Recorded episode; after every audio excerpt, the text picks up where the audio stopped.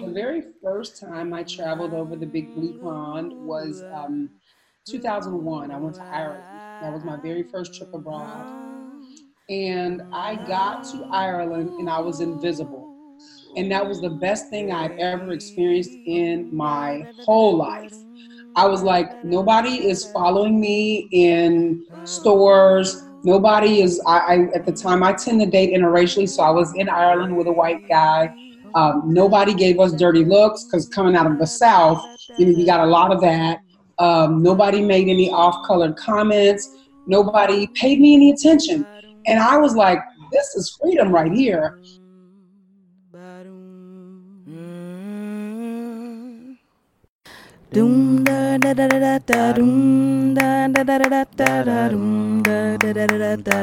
From somewhere around the world, welcome to the Black Women Travel Podcast. Hi, my name is Wanda Duncan, and I'm so glad you're joining me as we explore the paths of black women who've made travel a large part of their lives. Welcome to the show.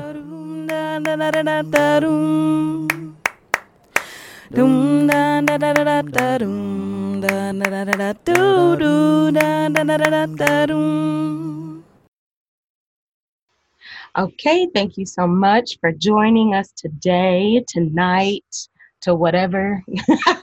Miss Kelly, um, would you please start by introducing yourself? Tell us your name, where you're from, the name of your business, and where you're currently located, please. Awesome. Good morning, good evening, good afternoon, everybody. Uh, my name is Kelly McCrae, and I am um, originally from Chicago, but I spent 20 years in hot Florida. And I, um, the name of my business is the Content Vault. So basically, what I do is I create and schedule social media for busy real estate professionals. And um, I am currently in Merida, Mexico, which is also hot. Yes, and you better um put some respect on that Merida. Roll those R's, baby. Roll I, I heard you. I heard you. um. Okay, so give us the tea, sis. Like, what's what's good? Like, how did this travel thing start happening to you? Uh, I saw you were in the Air Force previously. Did it begin before that? Like, let yeah. us know. I, I was an inner city Chicago youth and everything that that conjures in your brain, um, and decided that maybe I didn't really want to be a drug dealer. maybe I should do something constructive with my life. Mm. And so um, I joined the military. That was a way to get out of the hood. I think a lot of us joined the military to get out of the hood. Um, so I joined the military, became an aircraft mechanic, and um, they got me out of Chicago. And when I got out, I was like, I'm never going back, not at least to live. So um, did that thing, and then moved to Florida after I got out of the Air Force, and through some just life happening, started a real estate uh, career there. So I spent almost 20 years in real estate there in Florida and had just moved into a brand new market, left Tampa, moved to Orlando, and I got sick. So I got a diagnosis of lupus, and anybody that has dealt with this disease, they know it, it, it just is crazy. It does a lot of weird, strange things to your body that are completely unpredictable. And so basically, what happened to me initially was um, my heart swelled up and I couldn't walk, I couldn't talk, and I was told I couldn't be in the sun. So that kind of ends a real estate career, especially in Florida, that you can't be in the sun. And through uh, multiple hospital stays, dealing with the US healthcare system, I realized one of two things, or maybe both things, were going to happen to me. Those foods were going to make me homeless, or they were going to kill me, or they were going to make me homeless and they were going to kill me. Um, and so I sold everything that I owned, and the first place that I moved to was Nicaragua. I got down there. Um, it's a beautiful country, but it wasn't the country for me. And then I moved to Chiang Mai, Thailand, lived there for a couple years. That's where I met the wonderful Wanda Duncan. Uh, and then after that, I wanted to get closer to my family because of um, some things, some disturbing things that was uh, manifesting within the with the lupus disease, and so I moved to Mexico.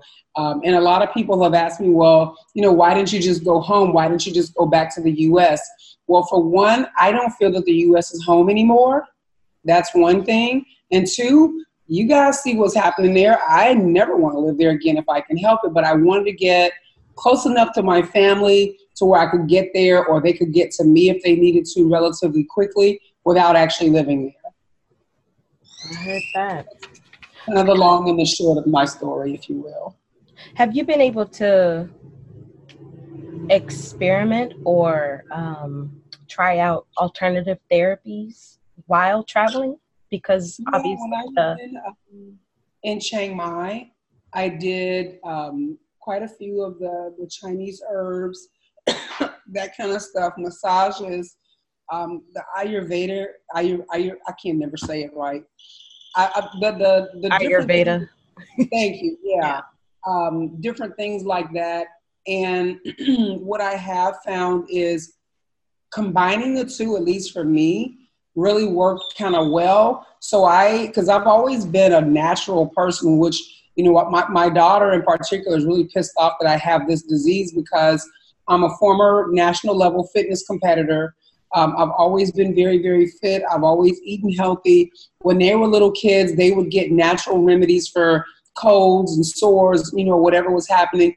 And now I've got a lifetime of potential popping pills. So I did find that I've, I've gone um, plant based, and um, that has been insanely helpful for me because with lupus, there are a lot of triggers, and stress is one of the biggest ones. So I really have done my best to eliminate as much stress from my life as I possibly could. Um, but also, food is a trigger. So I have um, embraced the plant life.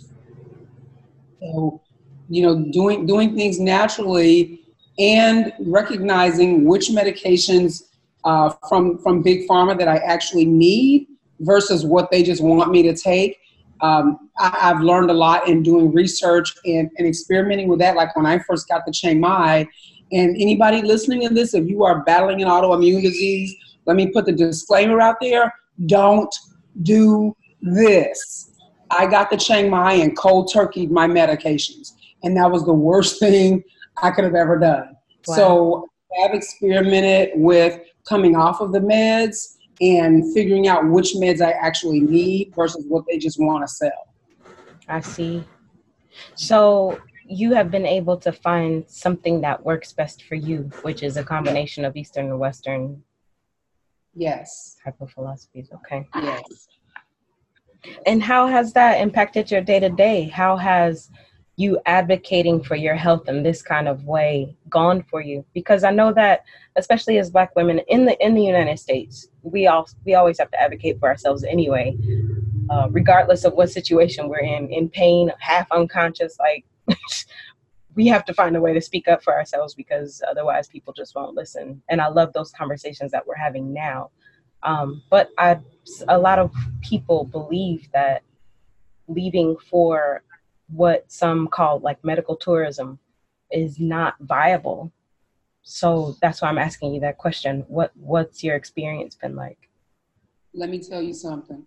If the people knew the truth, the med- the American healthcare system would dry up because first of all, I can tell you obviously of, experiences in being I've been hospitalized multiple times in Chiang Mai. I lived there for two years. I've not been hospitalized in Mexico. I've got my fingers, toes, and eyes crossed that I won't get hospitalized here. Um, and I've been hospitalized multiple times in the US. So I can draw a, a serious and true comparison. Um, first of all, medical tourism is amazing because the healthcare providers in these other countries, number one, are not indebted to big pharma, nor are they indebted to insurance. So the things that you actually need, you can get. You know, and that was one of the things that catapulted me out of the U.S. healthcare system. Was um, you know I mentioned that I couldn't walk and I couldn't talk, and I'm a person I'm an overachiever. I've always been very physical in the things that I've done. Again, I'm a former fitness competitor. I walked as a realtor. You know, I've always been very active. And then I couldn't walk and talk. So I was relegated to the sofa and was stuck watching TV. So if I'm going to watch TV, I'm going to look at documentaries and that kind of thing and things that educate and build up. Well, there was a series that CNN had um, with the guy that did Supersize Me, Morgan Spurlock, and he explored um, medical. He the name of the show. He was doing all these different roles, and it was called I think Last Man Standing or something like that. And he was trying to get his um, shoulder looked at in the U.S. And he was calling around trying to find out how much an MRI was. Nobody could tell him. They were all like, "Do you have insurance?" Blah blah blah. Mm-hmm. And he hopped on a plane and went to Bangkok. And that's what put Thailand on my radar. He went to Bangkok to Bumrungrad, which at the time was like the number three hospital in the world. Mm-hmm. got there and went through all of these tests, MRIs, um, you know, colonoscopy, everything. And it was like, it was nothing. It was like out of pocket change compared to what we would have paid in the US. But what really got me was at that time, they didn't know what was wrong with me. I, I was just slowly dying on my sofa. And I mean, and that's no exaggeration.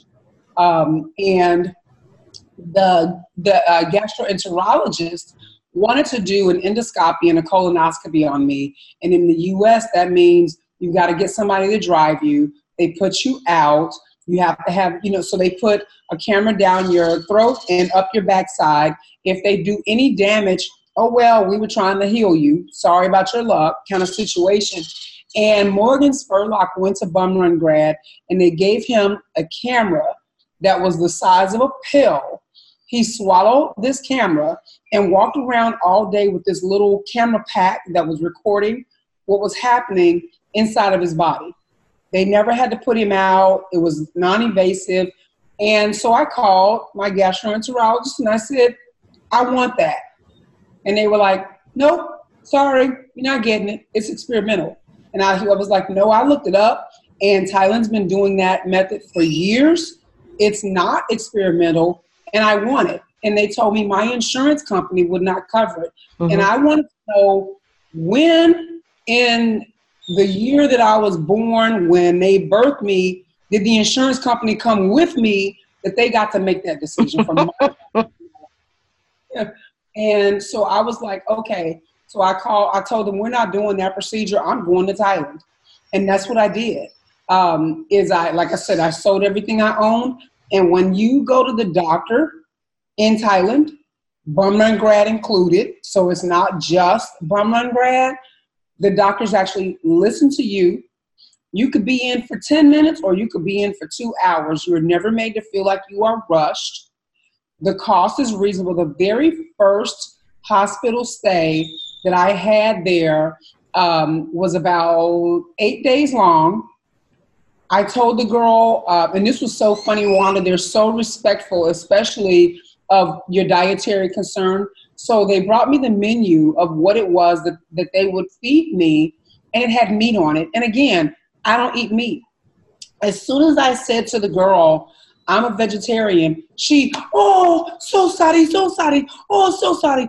I promise I had to go back and review did she insult my mama? Like, she was so apologetic over offering me meat when I didn't eat meat and the food, guys, was Instagram worthy. And if you go back far enough on my Instagram profile, you will actually see it. It was delicious, it was nutritious, it was beautiful, presented beautifully. Um, the I had a trauma doctor because my heart during that time my heart had swelled up, my platelets were in the garbage. Um, so I had a hematologist, um, I had a cardiologist, and regular doctor. Four different doctors, three of them specialists, eight days in the hospital. I did a video on this on Facebook where I was literally crying because my hospital bill was something like $700. And that was me leaving with all of the prescription medications I needed as well. So long story short, because I obviously don't know how to tell short stories, medical tourism is amazing. The doctor that I've got here in Mexico, both of my, my doctor in, in Chiang Mai and my doctor here, both speak English. Lupus is a disease that affects Asian Pacifics, Blacks, Latinos. So the doctors that I had in both countries are so well versed at lupus. In fact, in in in um, Thailand, lupus is so prevalent that even your general practice doctors know exactly what to do with it. They know what it looks like. They know how to diagnose it. They know the whole nine yards. The girl that I've got here, this lady taught. I, I'm researched up, y'all. I really thought I knew it all. and she started talking, and I was like, "What? I didn't know that." And I'm taking notes. And when they make the appointments, they show up for the appointments. They never make you feel like you are um, like you're imposing, and they actually realize they're part of your team. If you tell them, listen, you're telling me that you want me to take this medication, I want to know why. Well, you know what? Do we have other alternatives? I don't really want to take that. In the States, they will railroad you, make you afraid. I got stories about that. Do their best to threaten you, to force you to take what they are telling you they want you to take. No explanations. They don't want to answer your questions. They're condescending as hell. In Mexico and in Thailand, not only have they answered my questions, if it was something I said I didn't want to take, they found something else that I would. What they do that at? you know? So if you got an ailment, look up a plane ticket. You don't have to move. Go on vacation. Mexico, where I live, is beautiful. It's tropical. I'm 30 minutes from the beach. Thailand is beautiful. Waterfalls, elephants. I mean, you know, it's a beautiful country. The people are beautiful. And to get there, you got something else on your passport and you got treated like a freaking human. And you could bring all, and, and let me tell you what, I came to Mexico with a full year supply of one of my main medications. That year supply cost me about 70 bucks. Better talk about it. You know? So they could sit back and think that healthcare in the US, which by the way is number 37 on the World Healthcare Organization's list, is the best 37 to me, that's third world. But you live in first world and you paying you paying, I don't even know if them first world prices. If there's something bigger than first world, that's what people are paying. Mm-hmm. and being treated like that. Yeah. No, thank you. What no. a testimony that is. I'm I'm first of all, I'm glad you're well. Thank you. More well than you were when you were frustrated trying to figure out yeah. And we all know, I, I believe we all know what it's like trying to get time off from work and having to go sit at the doctor's office. You know, appointment times ain't really real. And mm-hmm. especially if you're walking away and you don't have anything conclusive, you don't know what's going on. So, and, especially not feeling well. You said you were literally like wasting away on the couch. So, mm-hmm. I literally went from about 175 pounds. I tease about it now. I call it, I do a hashtag bony butt syndrome. Um, I went from 100 and, about 170 pounds down to about 115 in like two and a half months. My heart was swelling. My lungs were doing whatever they were doing. Again, I couldn't walk and talk, especially at the same time. I literally, if I I lived in a high rise building and the grocery store was on the first floor. If I went to the grocery store and just got a few fruits and vegetables, I had to sleep for four days. They had my, my the voice that you hear is not my natural speaking voice. My esophagus narrowed. They, that's why the gastroenterologist was involved. They couldn't figure out what was happening there. I have to go back to my early days of YouTube to hear my own voice.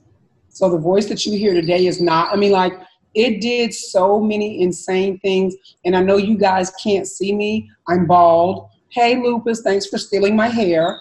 Um, you know, um, and so there, it's just done so many different things um, to my body. My heart has swelled up, my liver has swelled up, my lungs have swelled up. They thought my brain was shutting my body down. And during the time that they thought my brain was shutting my body down, that's when my hair was falling out in handfuls. And again, I mentioned stress as a trigger. So here I was battling what was basically a death sentence because if your brain is shutting your body down, you're done. Um, and my hair is falling out. And I'm looking at this hair and I'm like, oh my God, my hair is falling out. And I had to decide are you going to stress over something you can control or stress over the thing that you can't control? I can't control my body, you know, my brain shutting my body down, but I can control this hair thing. And I got home and just shaved it off, and I've been bald ever since. You know, so it, it you know, lupus does a lot of things that people don't realize, but I think also um, a lot of a lot of my wellness, if you will, is because I'm a joy junkie. I'm always trying to find the silver lining and even the nonsense that's happening to my body. But I mean, I literally was dying. I was wasting away, and they could not. And it was um, it was a cardiologist in the U.S. that actually scared the crap out of me. And I went to the Mayo, and let me tell you guys, it, the Mayo Clinic is amazing.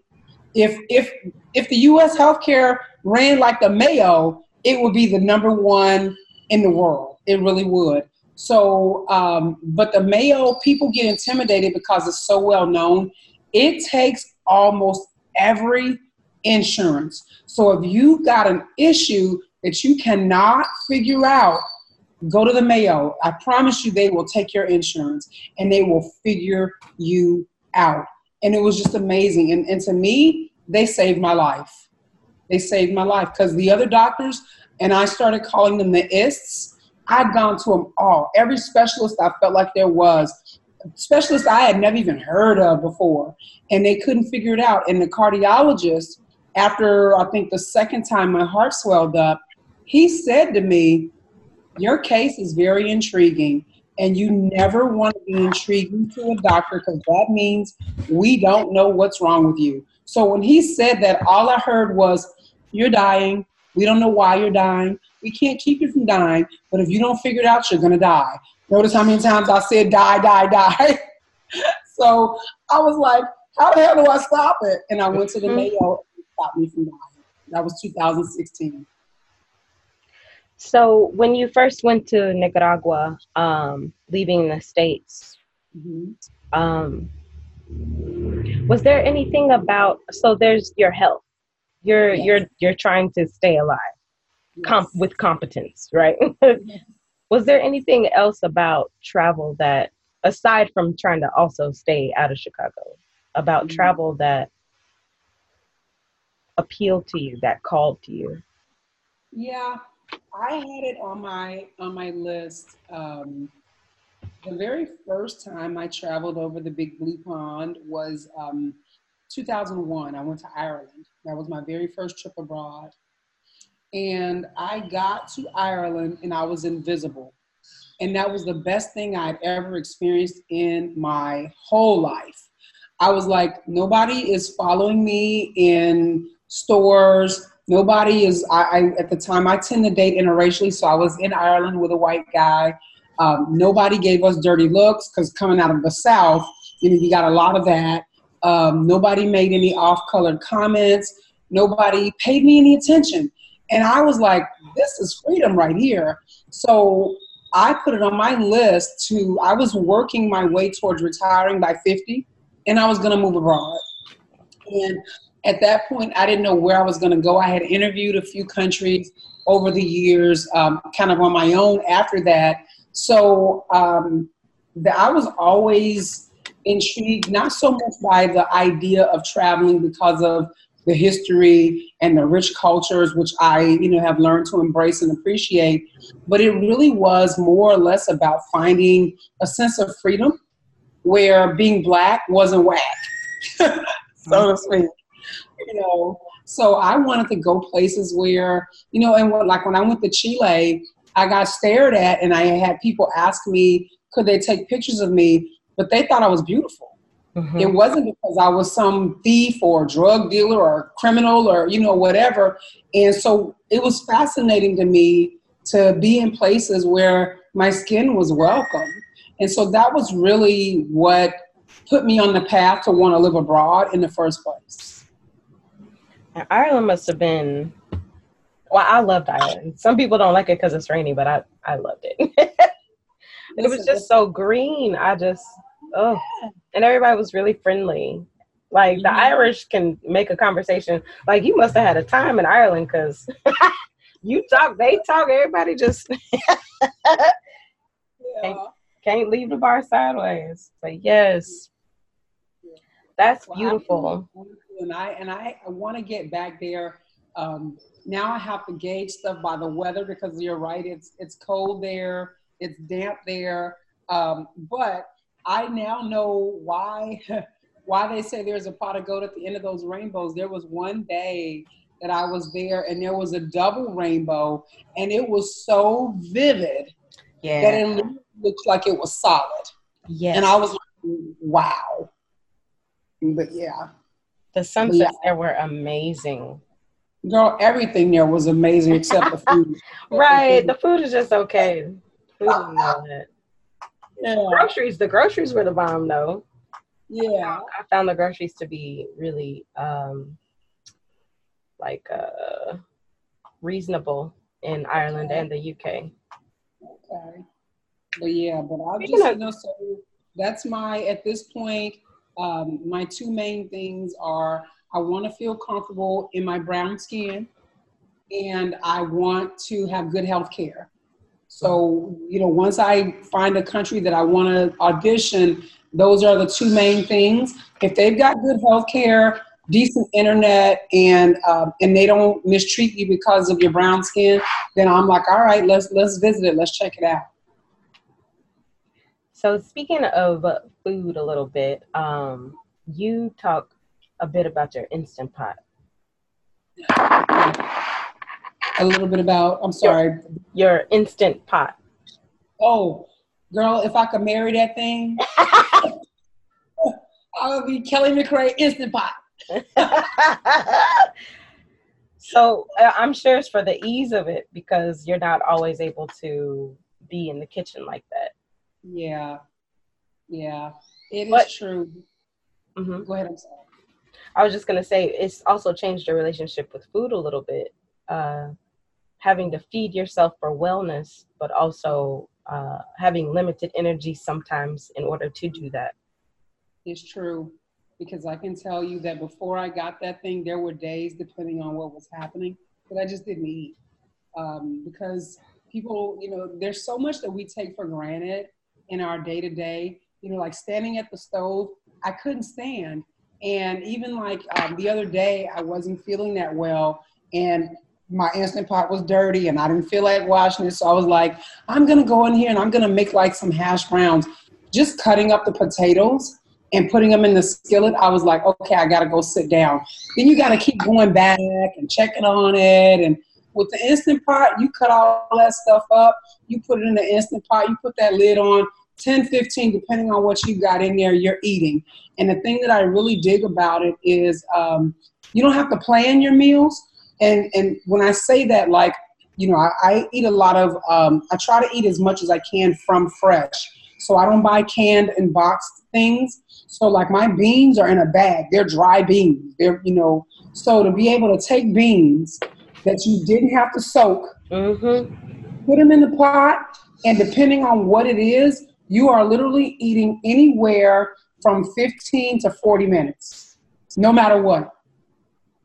And you know, some beans, our grandmamas, boy, they was cooking all day. and I'm kicked back and I got, you know, I, am eating beans in 40 minutes and full and new, you know, nutritious meals. So if you are that, that instant pot, and they just came up, I just saw a new gadget they got. They have a, um, a new little like oven fryer. Mm-hmm. I was like, ooh. I'm like, I think I need that. but your Instant Pot helped to take you away from your laptop because you spend quite a bit of time between Facebook and your YouTube channel. Um, you spend quite a bit of time on the nets, cruising yeah. around, making content, also doing your actual work the um, for the con as the content boss for your real estate clients. Yeah. Um, and something else you've been tinkering with to take you away from your laptop is um, sewing. Yes. Yes. Now, did you sew? Did you teach yourself to sew like recently, or was that something you did when you were younger?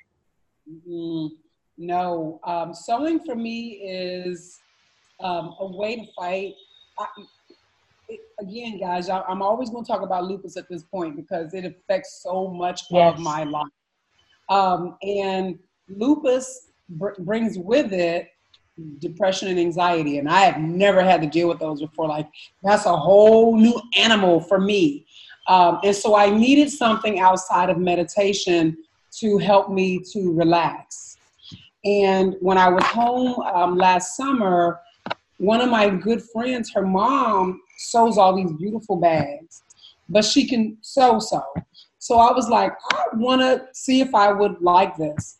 And I was supposed to learn how to make clothes. She was going to teach me how to make an outfit. And I was just looking at her bags and I was like, I love these bags. Let's make a bag. Well, I'm so glad we did because it taught me to sew with like vinyl. It, it took me like there were some mistakes made. She was like, girl, just chop that off and sew this here. And I was like liberated because it didn't have to be perfect. Right. And I was like, this is great. And so from the from last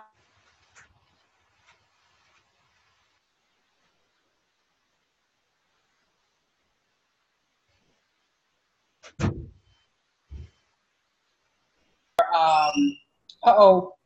Can you hear me? Are you there, Wanda? Okay. It did close out. I hope it's okay. But you were saying that you learned to sew on vinyl and that you could make a mistake and it's no okay, big deal. Got it. There we go. Okay. Um, and so I finally bought a machine and now I'm teaching myself how to sew. And I would love to take some actual classes because I feel like I'm teaching myself a lot of really bad habits. but I'm having a lot, of, you know, so um, it's been interesting. I've made a million purses. I made a computer bag. I was so impressed with my little computer bag. And, uh, and I've been upcycling and making clothes. So, and, and clothes is not my favorite, but I'm forcing myself to learn because that was really my point in learning in the first place was so I could clothe my little bony butt. so, but yeah. So, but I'm all. Mm-hmm. Go ahead. I'm sorry. No, you were talking about sewing. What were you to say? Well, I was to say I'm actually between the cooking and the sewing. I've got one more hobby that I'm now stalking YouTube videos over, and we'll see how that works out. Because um, you know, the, the internet is great, but it's a really big time sucker. You're also sitting all the time if you're on the computer, so that's not necessarily healthy for you. And then the stuff that people are talking about, you know, that whether you realize it or not, you're allowing that energy and that that spirit, if you will, into your space. So if you're stuck on these negative news stories and getting upset and arguing and all of that, that's in your house. And so my my goal was to put some positivity in here and clear out some of that and actually get up off my butt. And that it seems like that's kind of the the spirit you've always had. Before you were diagnosed with lupus, your nickname was Hurricane in Heels. Is that before? Yeah. Okay. Hurricane in Heels, and you call yourself a joy junkie. Um, you also recently did a 30 days of gratitude challenge where you shared something for 30 days on social media. So yeah. you you are really trying to keep your spirits high, connect with people. Yeah. My thing is all about, you know, it's like, like empower, edify, and encourage because you know there, there's room for everybody's superpower, so to speak, um, and especially women. Forget about it. If there's something I can help a woman do, I'm all about it because we really we don't recognize and realize how powerful we really are, and unfortunately, we suffer more at the hands of other women.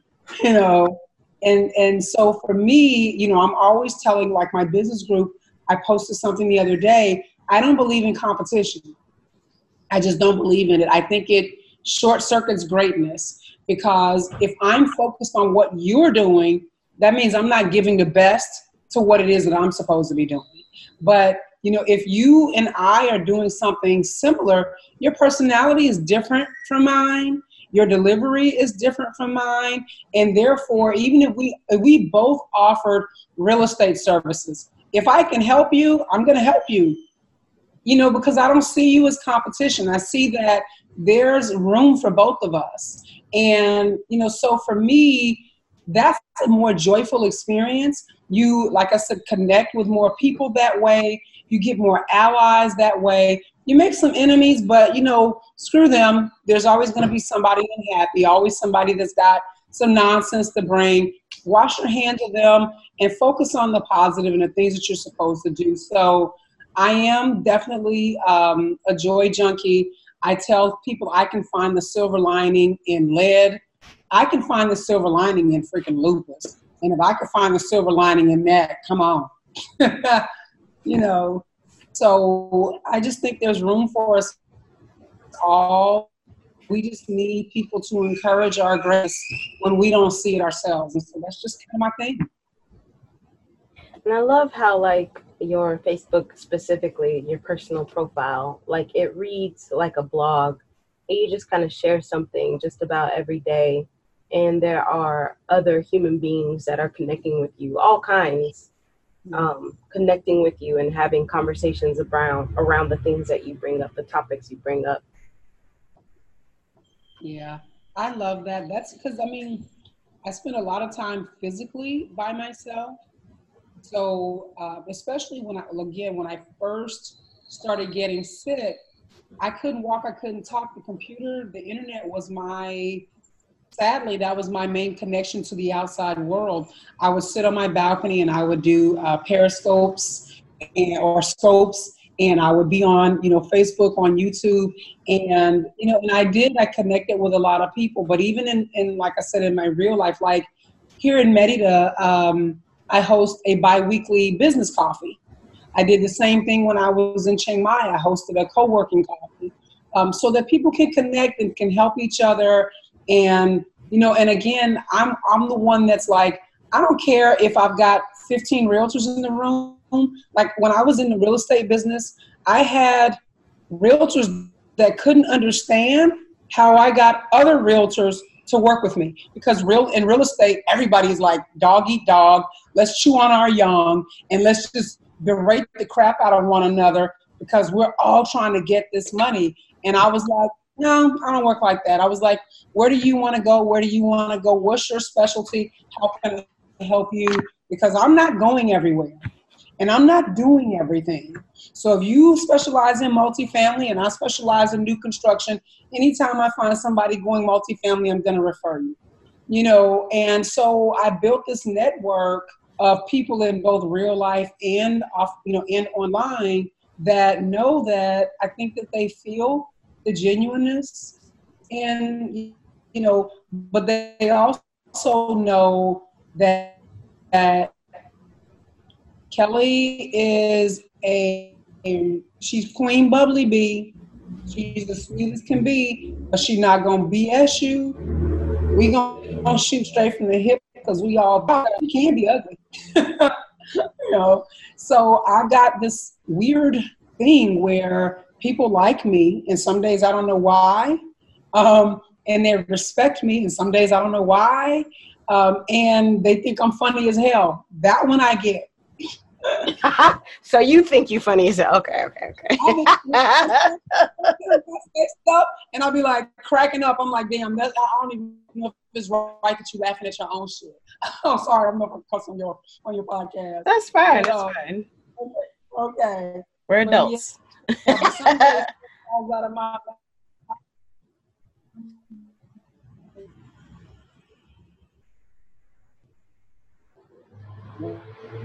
What? And I just die laughing. So yeah, I, am a goofball. Um, and I'm usually going to be the one that will say things that other people won't say, so they're shocked and then they laugh at it. And you know, so that's just like the other night. I went out, and again, I'm bald. I got sick on the side of the road, And the friend that was with me, I said to him, Well, one good thing about it is you don't have to hold my hair back.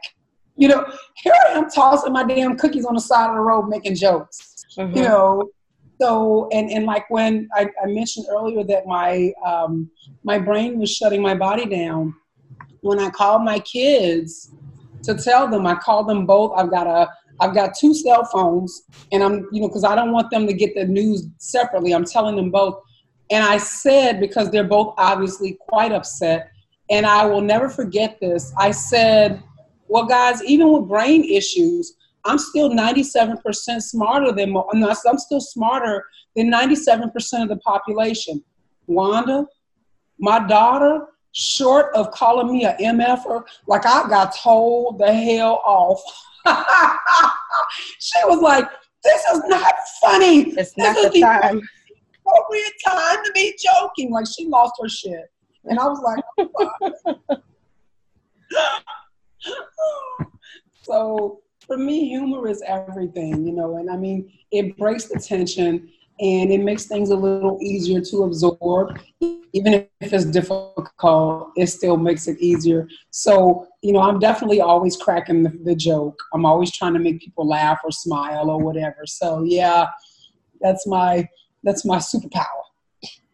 So, so humor has been a, a long time friend of yours. Yes. Okay. What what what does it do for you to make yes? What does sure. it do for you to make yourself laugh, to make other people laugh? What, what does what does was it what does it do for you to say the quiet things out loud? It, I mean, it, well, one, I tell people I'm yappy. In case y'all haven't figured that out, okay. Uh, and I lead with that so to say things out loud and to kind of find the humor in them, sometimes I learned that I'm actually quite clever. Cause, but I, I learned it by mistake. I'm like, wait a minute, that was. let me write that one down. You know, kind of deal. Um, but it really is therapeutic, honestly, to know that I'm making an impact. I used to really think that, you know, I was kind of out here on my own. I'm gonna do it my damn self. I'm on my own. I'm independent. I'm blah blah blah. But uh, um, lately, I've been you know teasing and saying I'm channeling my inner Barbra Streisand. You know, people who need people are the luckiest people. Blah blah blah. Um, because whether we realize it or not, introvert, extrovert, ambivert, whatever your verts are, pervert, um, we all need people. You know, and so for me to know that I can brighten somebody's day just with a, you know, with a little chuckle, with a little laugh, with a little smile, with a little perspective, because humor should also make you think. Um, you know, so for me, it's it's huge. I, I mean, the very first time I and I remember where I think I got addicted to laughter was um, I came home from school when I was a little kid and there was this little boy named Leon. If I ever find Leon, I'm probably still gonna beat him up. Um, he, he talked about my mama, and I didn't appreciate that, but I didn't know how to defend her at the time because I wasn't a fighter. I was a scrappy little thing at that point in time, and I went home and told my mama what Leon said. I was very upset. I was in tears, and my mother cracked. My mother laughed at what this little boy said. He said she had she had doodoo balls in her underwear. And I was like so offended. I was like, how dare you talk about my mother's bodily functions in her underwear? My mother wanted to laugh until she cried. And I looked at that, and for whatever reason, that made me want to make her laugh all the time. And that was kind of where my sense of humor, I believe, was born. And so, again, was born out of something inappropriate, politically incorrect, if you will. And that's kind of the direction that my humor took. I just, you know, so I really do enjoy bringing joy to people at a time that things may be difficult for them because I know that's the hardest time to laugh. That's the hardest time to see something bright or happy. So I'm, if I, you know, so for me, I'm always, I'm always in a spirit of how can I help you? How can I serve you? And again, I used to feel like I was in this thing by myself and I could do it alone and I didn't need people. And I've since learned we all need people. We just need them in different ways. So that makes me curious because there's there have been as we are becoming more conscious as a collective human whatever and having more nuanced conversations there have been talks about the strong friend. And it's like well who's there for the strong friend? And it seems like you definitely fit that profile. So you want to be there for people. You want people to be comfortable. You want them to feel heard and understood and ease the tension. And i'm wondering who does that for you? Because i see um, there's a quote that you shared uh, we find the best parts of who we are in the challenges we face and you openly talked about being suicidal this year. Yeah. Yeah.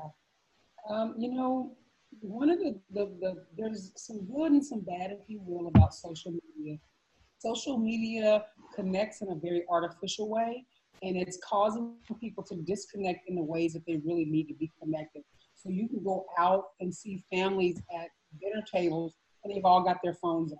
They're out together as a family but they're not connected um, as far as for the strong friend being that being perceived as strong really is difficult in, in a lot of ways. So for me to be heard, I have to really tell people, look, I need you to sit down. I need you to actually listen to what I'm saying because for that strong person, first of all, we're battling the perception that we could do it by ourselves.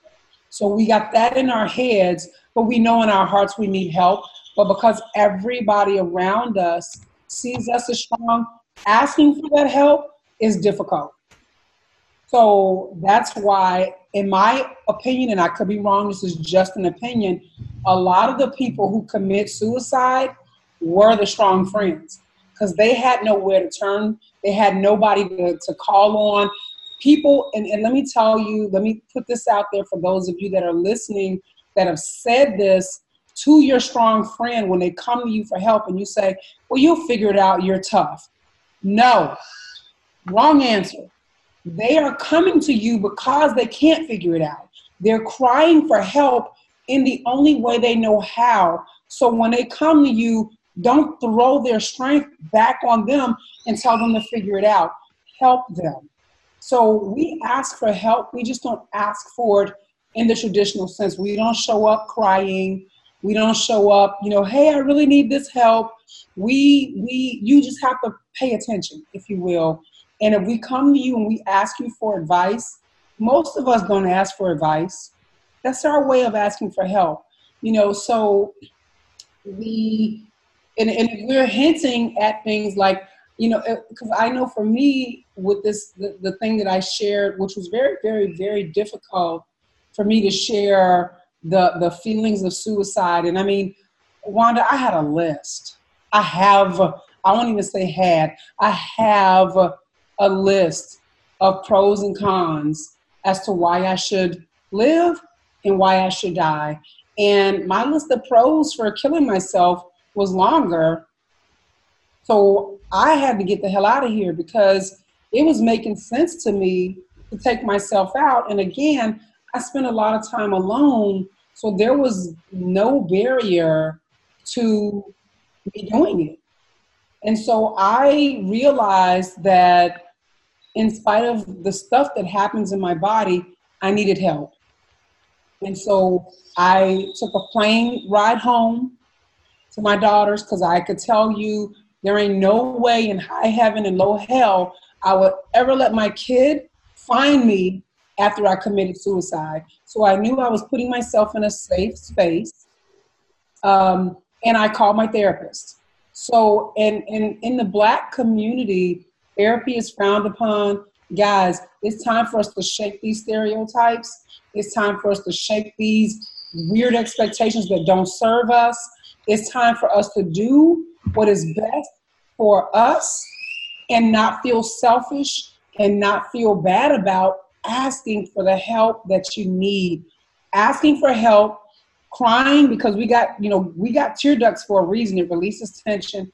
Doing the things that we have been told were would make us weak, lose all of that.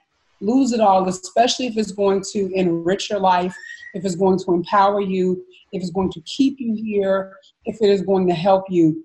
Get a therapist because I couldn't get anybody to listen to me the way I felt I needed to be listened to.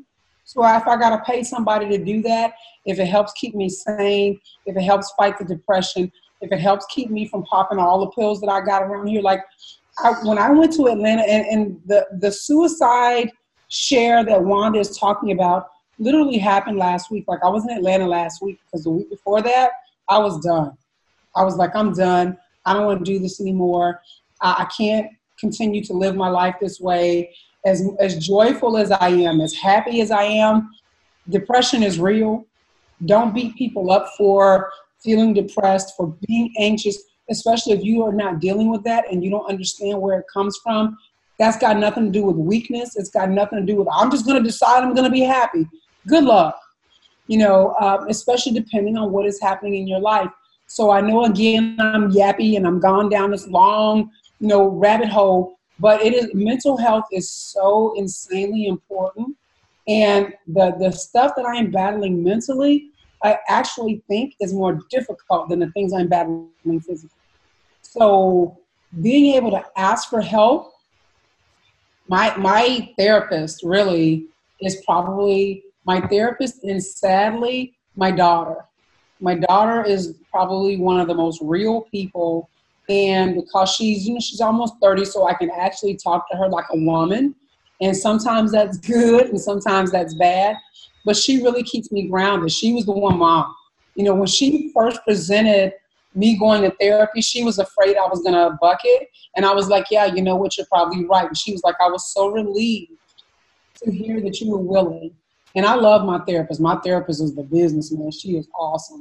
So, you know, so if you can't find that friend, because people don't know what you're dealing with, they don't, they can't relate Sometimes they, that you make them nervous, especially depending on what you're talking about. So finding someone that can that has been trained in how to help you cope, someone that has been trained to listen. They don't have to be invested in what you've got going on as long as they can help you. I hope that makes sense. It absolutely does. Yeah. And I am so thoroughly happy that you had the courage to take yourself out of harm's way. Yeah. I had no idea it was that fresh. It's that, I mean, because with, with lupus, there's a lot of pain, okay? And Daily. Pain, you know, huh? Daily. Yes, daily. And it's extremely unpredictable. Um, you, you never know. I mean, literally, like I'm sitting here now and I'm able to talk and I'm good. Literally, in a couple of hours, my body can rebel, I'll be balled up in a knot and have to go to the hospital. It works just like that. And it's hard to make plans. It's hard to feel like a, a whole human being, if you will, because, you know, like, like I said, Friday morning, I went to one of the little barrios here and looked at all these great graffiti things. And Friday evening, I was tossing my cookies on the side of the road, shivering and feverish, and had to come back. And, and now, again, in Merida, the heat is disrespectful. My body was in such a state that I literally had to sleep on a heating pad that night. And and I threw up for about, you know, an hour and a half, unprovoked, no reason, you know, and so you just don't know from day to day what this pain is going to be. And sometimes the pain is unbearable, not just for the day, but for weeks. And you are just, you want it to stop you want it you, you know and and for me i tell you know like I, I share with my therapist my my people don't die okay and when i say that my both my maternal and my paternal my paternal grandmother died um, at 92 my maternal grandmother still kicking. She's 92 both of my parents are still here. I'm 49 years old and based on my family history I could live for another 40 years. Do I want to live for another 40 years with unpredictable pain, depression, anxiety, you know, not able to make plans, people, you know, like, what the hell is going on with that girl? So your friends kind of like, oh, well, we just not going to invite her because we got to move slower. She probably going to ruin the night, you know, whatever. Well, I won't call them friends, but you have people that leave your life because they can't handle it. 40 more years of that, I was like, nope, done. Don't want to do this shit anymore. I'm done. I'm out of here. and then I was like, Kelly, people love you. You love you. What are you talking about right now? Like, you know, I, have been, I've experienced this pain. It will eventually go away. Woosah, relax. And so when you sit down with that, and you're like, is this what you know the next 40 years? And then I, I'm working every day because you know people have this misconception. Oh, well, she can't work. She must be getting some sort of subsidy. Um, my subsidy, her name is Kelly McRae. That's what every dollar that I've spent from the time I walked away from real estate to sitting here on the sofa right now, I earned. I don't get a disability. I don't get a pension. I don't get any of that. I get my ass up every morning and I work. You know, so now you got to work through the pain. And when there's new ailments and there's new scans and new tests and new specialists and new this,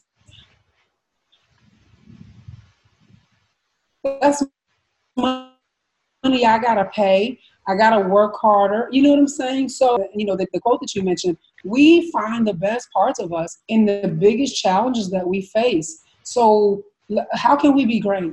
How can we find the good? How can we find the opportunity in what should really be for our detriment? And that is what I'm constantly battling for. That's why I'm always looking for the good, always the happy, always the silver lining, because these challenges make us better. They make us stronger. They make us more understanding. They make us, they, they put us in a position to help other people who are coming and going through things behind us. They give us compassion you know, there's so much, they're hard as hell. I left my medication here. I was afraid to take it with me. Yeah. I left it. You, but but we have to fight. I mean, literally, sometimes our minds, our bodies, to be great. So it's it's a day to day struggle. It's not easy. Um, if I may ask, is therapy um, talk therapy is that something that you engage in regularly? And you don't you don't have to answer that if you don't want. No listen i'm an open book especially if it's going to help somebody. Um, talk therapy definitely because i'm clearly i like to talk. So that really actually does help me yes. because i'm one of those people that when something upsets me if I'm mad about it for six weeks, I'm gonna talk about it for six weeks until I get it out of my system. Yeah. And some people like, damn girl, we already talked about this. You know, so having a therapist that's willing to listen no matter how many times you're gonna say it, you know, I I dig that. You know, so talk therapy definitely does help me. Um, and I know that sometimes people think that you're just kind of beating a dead horse, but really saying it out loud it comes with the emotion, you know, um, and it, it's, it's, it is therapeutic to talk it out. So yes, talk therapy definitely is something that's good. And then you also journal. Journaling is yeah. a big part of your processing. Yeah. yeah. I've been writing since or journaling since I was a little girl. And I think that that is probably the biggest reason that I am self aware, if that makes any sense, that I can see things that sometimes are not the best part of me. Um, I journal as if nobody is ever going to see my stuff, like, I, like as if I will never be violated. Um, so if I feel today that, hey, that person walking down the street that just pissed me off I would love to just cut their larynx out and watch it wiggle on the ground. I write that down and then I look at it and I'm like, damn, that's dark. you know? what is wrong with you? You know, but because I'm so blatantly honest with myself, mm-hmm. it allows me to review the things that because some of us are some of us think we perfect. Some of us think we don't have any work to do. We don't have anything that needs to be fixed.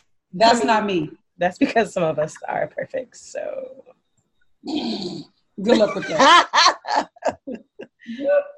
talk, talk, therapy is a good thing for perfect people. you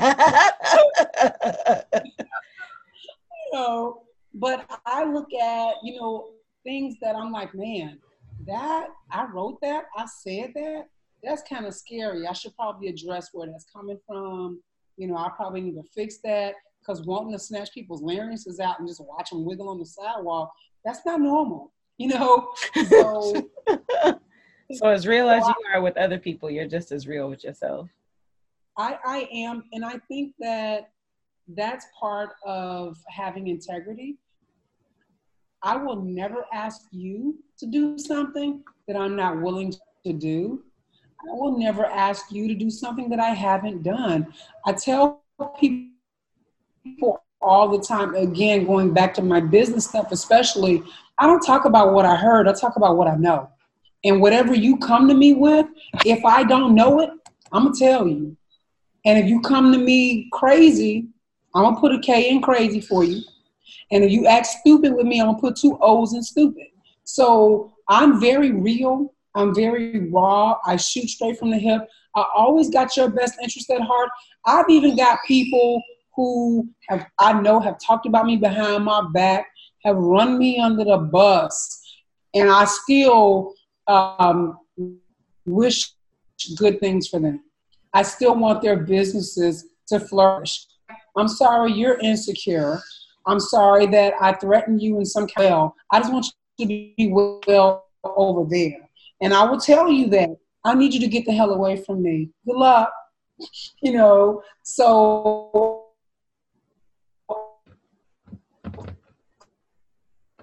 I am as real with me. So that's me. well, Miss Kellie, I really do appreciate your time.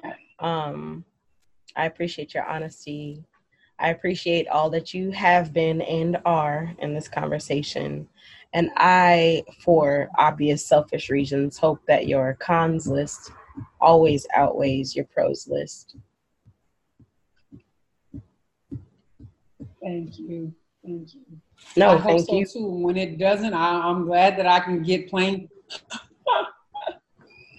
yes. I have learned the value of asking for help. Speaking of asking for help, this is um, not really asking for help. So I guess it's not speaking of asking help for help at all. Yes. But thank you for having me, Wanda. This has been wonderful. Um, how can listeners support you? How can they support your work? Uh, I know you have some Udemy courses up. Um, you have your YouTube channel up. What, what? How can people contribute to your life?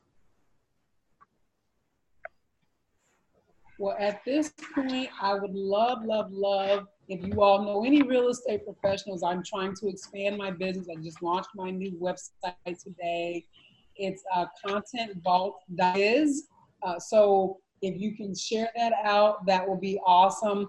Um, my YouTube channel, I kind of go back and forth with it because I don't know what people really want to see.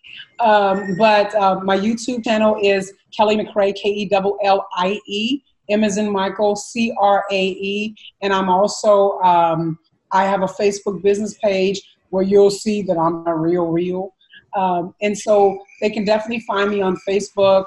And yeah, I mean, and, and you know, if you're, as long as you're not offended by cussing, because I cuss, um, as long as you don't get offended by being real, I'm real. So I would love to see you guys, you know, on all of my social media, but definitely would love to have you help me expand my business.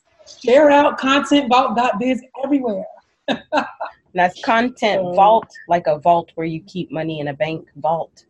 Exactly. Dot biz. Exactly. Okay. Yes. So I'll be sure to put that link and your Facebook link and your YouTube link in the show notes. Awesome. All right. so much, Wanda. Thank you, Miss Kellie. Thank you for being just as great as you are. Um, and just real quick, I met Wanda in Chiang Mai, like, I don't know, what was it a couple years ago now? I think it's been. Yeah. And we just kind of connected through her um, group on Facebook, which if you haven't joined, you need to. It's phenomenal. Um, and, and it's the in support of the Black digital female nomad. And so, um, and so I just love, again, I love when women are empowering other women. So I encourage you, I know she's going to have this in her show notes, but I'm encouraging you to join that group also. Oh, it's actually not in my show notes. I guess I should add that. show notes, girl.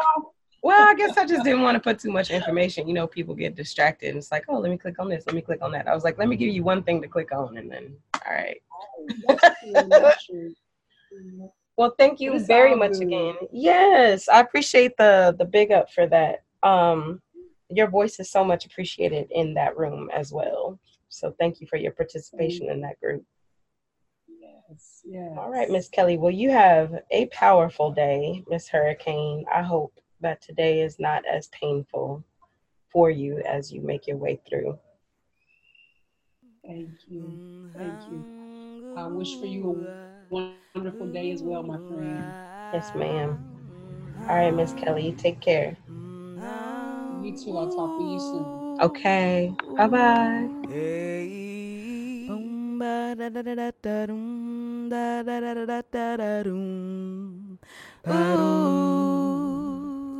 Mm, barum, ah, um, barum. Mm.